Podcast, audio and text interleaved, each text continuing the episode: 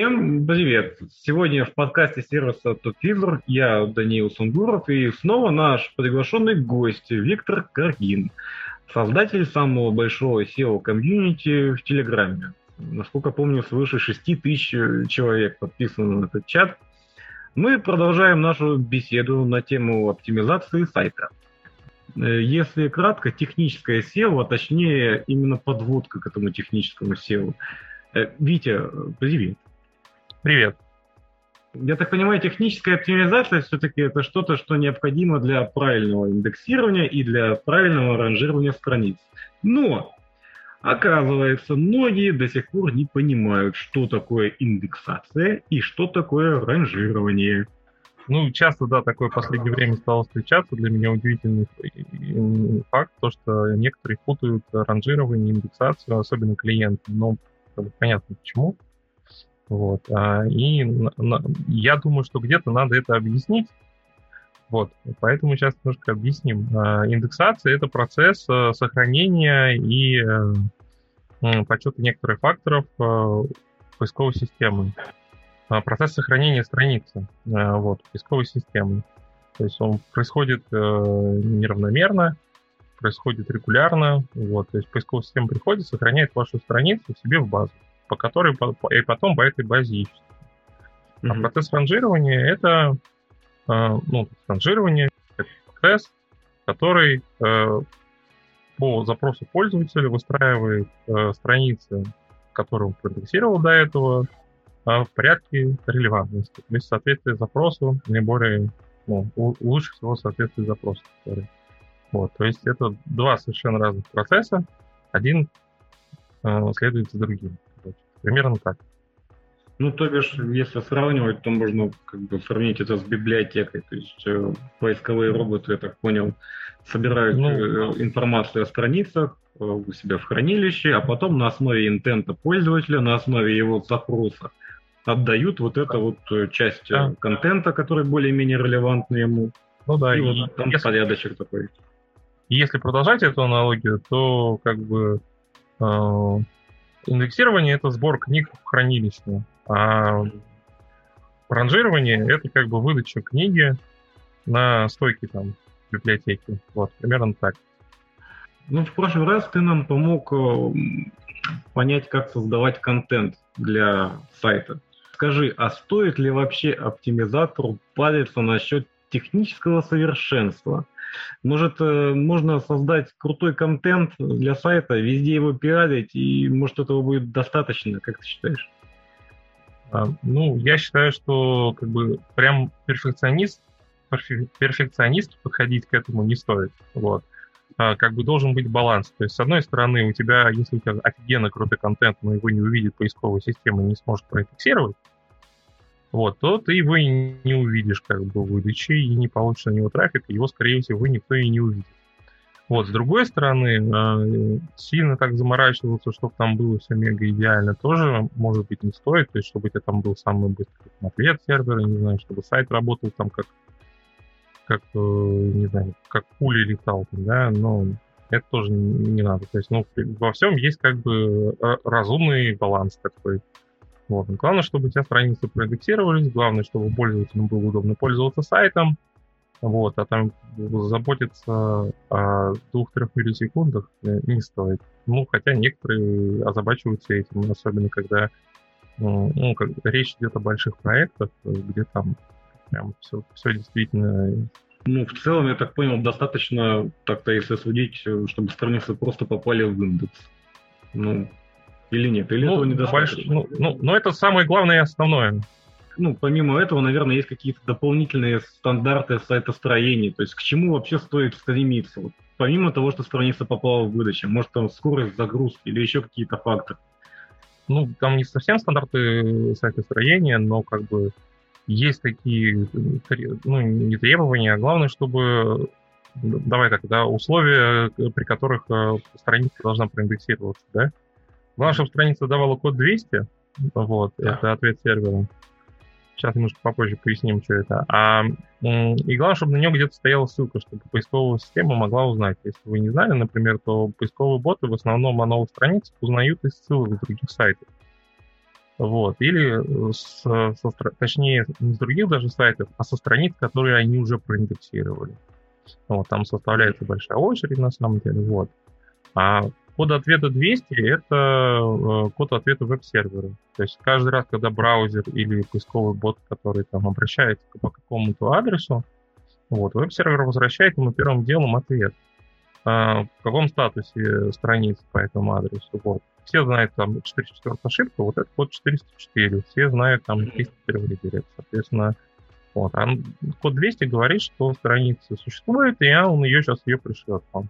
Ну и присылает. Вот. Э, это самое важное для того, чтобы страницу вообще проиндексировать. Ну, то есть там еще есть э, всякие дополнительные требования вроде ответа сервера, скорости ответа сервера, вроде э, размеров страниц еще там бывает важно. Ну, угу. ну и далее.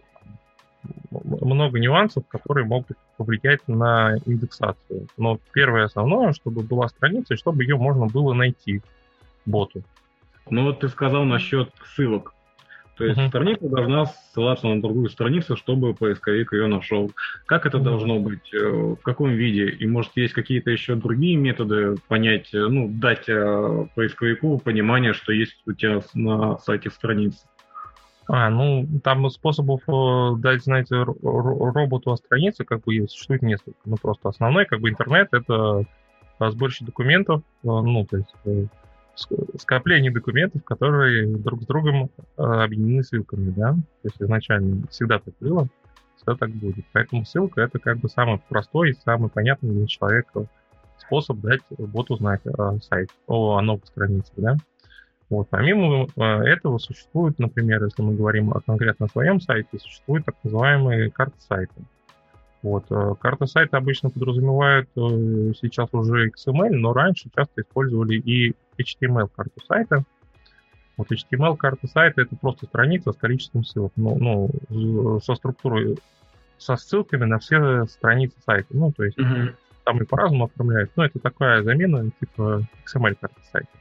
А XML карта сайта это специальный XML документ, на него есть стандарт, вот, э, который э, перечисляет тоже все страницы сайтов и еще дополнительные там параметры, вроде того, как часто рекомендуете ее обходить, как часто она меняется, как давно она обновлялась.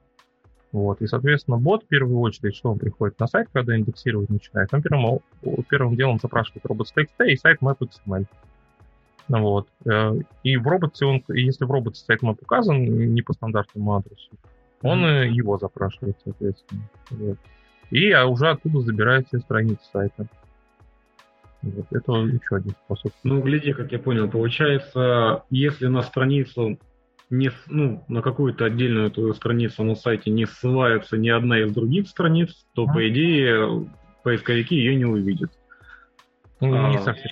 Ну, то есть, если у тебя есть страница сайта, на которую ты не ссылаешься, и у тебя нет на этой странице внешних ссылок с других сайтов, да, но страница есть карты сайта, да, вот. А такую страницу, в принципе, боты проиндексируют. Ну, но у нее будет такой параметр, что у нее нет входящих ссылок.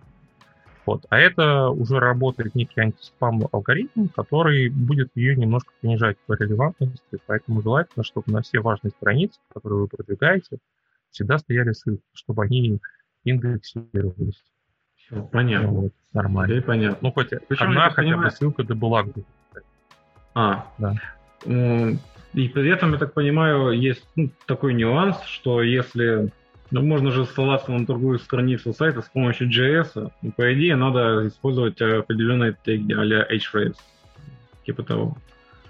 Ну, по идее, желательно, конечно, ссылку прямо, чтобы в HTML была без э, использования JS. А сейчас, как бы уже в 2021 году, поисковые системы ну, нормально научились э, обрабатывать э, скрипты, да, и рендерить страницу почти как пользователь, но а, у Гугла была хорошая аналогия на это, они объясняли, почему это не всегда удобно. То есть просто процесс индексирования полной версии страницы со всем контентом, он затягивается. То есть э, Google использовал для этого аналогию двух волн. То есть сначала бот проходит и индексирует то, что есть в HTML без использования JS, mm-hmm. вот, а потом приходит другой, ну, условно другой бот, который э, забирает HTML страницу с JS, ну, со скриптами, с CSS полностью, то, что ему доступно через роботс. Ну, то есть не закрыто в роботсе. И э, рендерит как и в браузере, и забирает уже полный контент. И вот между этими двумя этапами может быть разрыв для одной страницы несколько месяцев. То есть, ну, это не очень удобно.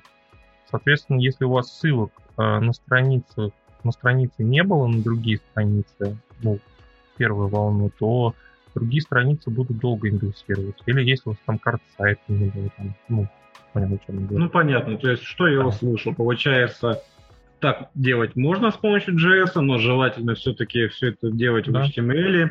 В противном случае просто увеличится скорость индексации, скорость да. Э, понимания роботом контента и... Да, да, да, да. Поэтому лучше вот. все-таки старым дедовским HTML, да? Ну, он просто более надежный, вот. А Яндекс, Яндекс умеет JS э, обрабатывать? Да, Яндекс тоже так же обрабатывает, но ну, я не сравнивал давно, но он чуть-чуть похуже вроде как. Ага. Ну, то есть. Но он тоже рендерит сайты уже давно. Вот. Ладно, с индексацией более-менее разобрались. А mm. Почему нам еще стоит податься насчет технички? То есть э, скорость загрузки, я так понимаю, очень важна mm. для поисковиков. Ну да, есть такой, э, такая ошибка, например, в Яндекс Вебмастере, да, приходит часто, что ваши страницы отвечают слишком долго боту. Вот. Что это значит? Что страница, HTML-код начинает отдаваться очень поздно после запроса сервера. Ой, после запроса адреса какого-то, mm-hmm. да? Ну, то есть вот бот пришел, и ему только через 3 секунды, после того, как он отправил запрос, обратно пришел ответ э, со страницы. Еще там какой-нибудь здоровый, там, может быть, страница. Вот. Яндекс считает, что больше 3 секунд это уже критично. Ну, это представьте, что вы страницу загрузили, у вас 3 секунды только даже HTML еще не появился никакой. То есть это только браузер получил и начинает отрисовывать страницу. 3 секунды это максимум считается, который в принципе, то есть его лучше вообще не превышать. Вот. По опыту скажу, что желательно хотя бы уложиться в 700 миллисекунд. Вот. Ну, эти, эта цифра часто встречается во всяких рекомендациях по требованию к ответу там, по фидам. Вот. И в частности был такой тогда году в 13 еще проект у Яндекса острова, и вот они там тоже просили, чтобы отдавался, отдавали страницы соответ, э, ну, за 0,7 секунды, 700 миллисекунд, соответственно. Вот. Но идеально, на мой взгляд, это когда у тебя там 0,3 миллисекунды, ой, 0,3 миллисекунды, mm-hmm. 300 миллисекунд, то есть 300, 200, 50 миллисекунд, вот это вот. Это только HTML речь идет об этом, то есть дальше, соответственно, то есть минимизировать этот этап начальный получения страницы, получения ответа сервера, вот. Его можно достаточно быстро, ну, то есть достаточно много оптимизировать, вот, все зависит от э, быстроты сервера и от движка, соответственно, как он оптимизирован, насколько быстро он может отвечать. Ну и, ну, соответственно, от нагрузки на сервер на зависит, конечно, в зависимости от посещаемости. Наверное, это влияет еще и выбор хостинга. Ну, в целом, да, да, в целом, да. То есть, чем производительный хостинг, тем лучше. Но там это надо смотреть конкретно уже по тому, какую он нагрузку создает и, и может ли он отвечать. То есть там правил, в панели хостинга есть какая-то статистика по нагрузке на сервер, то есть там насколько загружен центральный процессор, оперативка и так далее.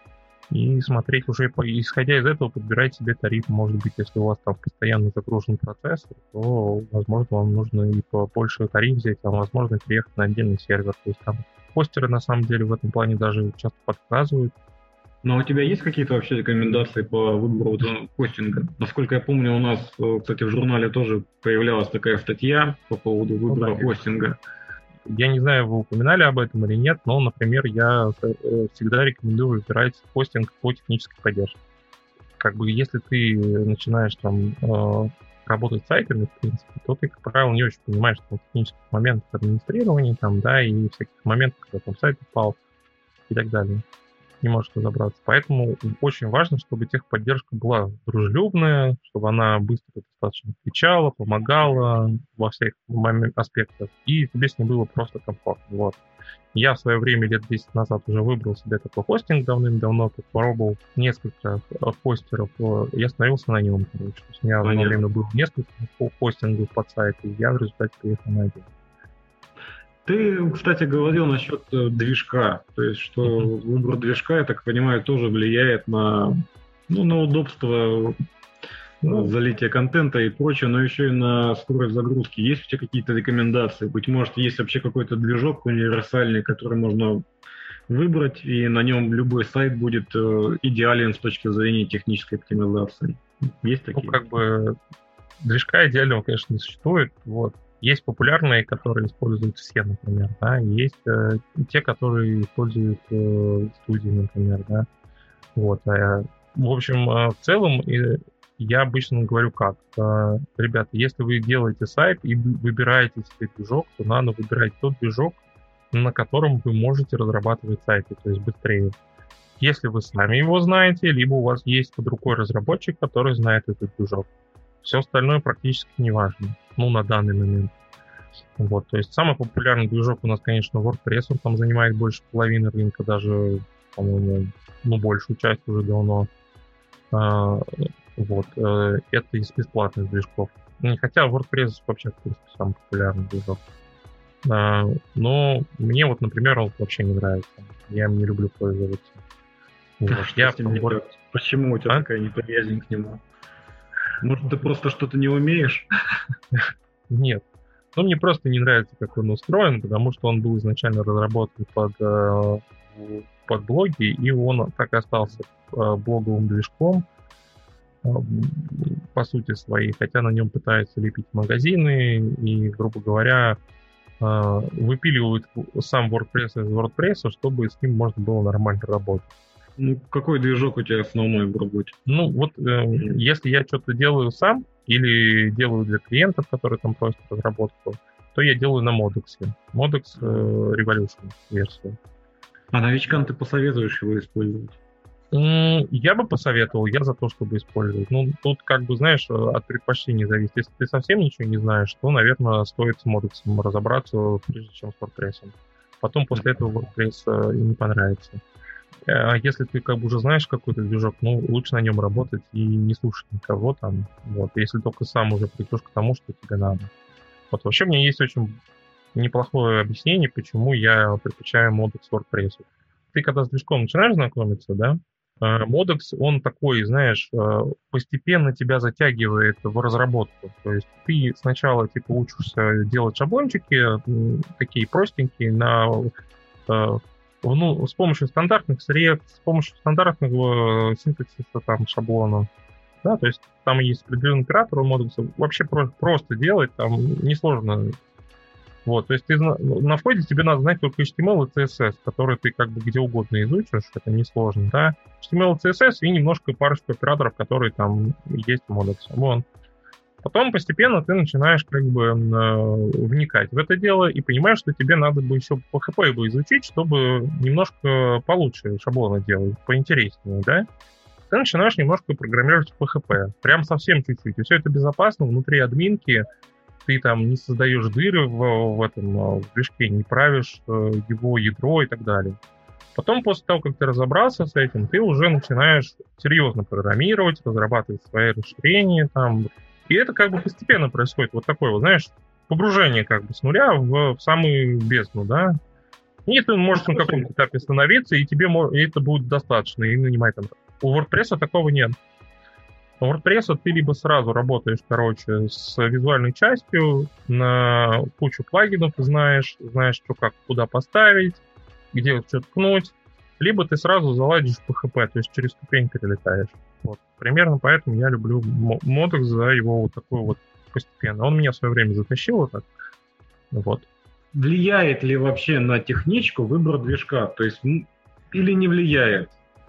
В целом а, выбор движка ну, напрямую вообще никак не влияет. Важно, что он выдает наружу HTML и какие параметры. Mm-hmm. То есть скорость ответа, какой HTML, а, если там дубликаты, там все остальное. То есть э, все от этого зависит. А это уже зависит от того, насколько у тебя прямые руки у разработчика, соответственно, и насколько ты готов решать эти проблемы. Вот, поэтому у каждого движка есть какие-нибудь косяки, которые надо решать. У Modex есть, у WordPress есть, и у Bittrex, который самая популярная коммерческая система в России, да. и у Drupal есть. У всех есть свои болячки. Вот про них можно долго рассуждать рассказывать. Я много всяких услуг знаю. Но в целом, в целом, это никак не влияет, потому что поисковая система, она не видит, что у тебя под капотом. Она видит только то, что у тебя есть HTML, который она получает по запросу, и все. Вот. То есть это вот такой вот миф. Вот.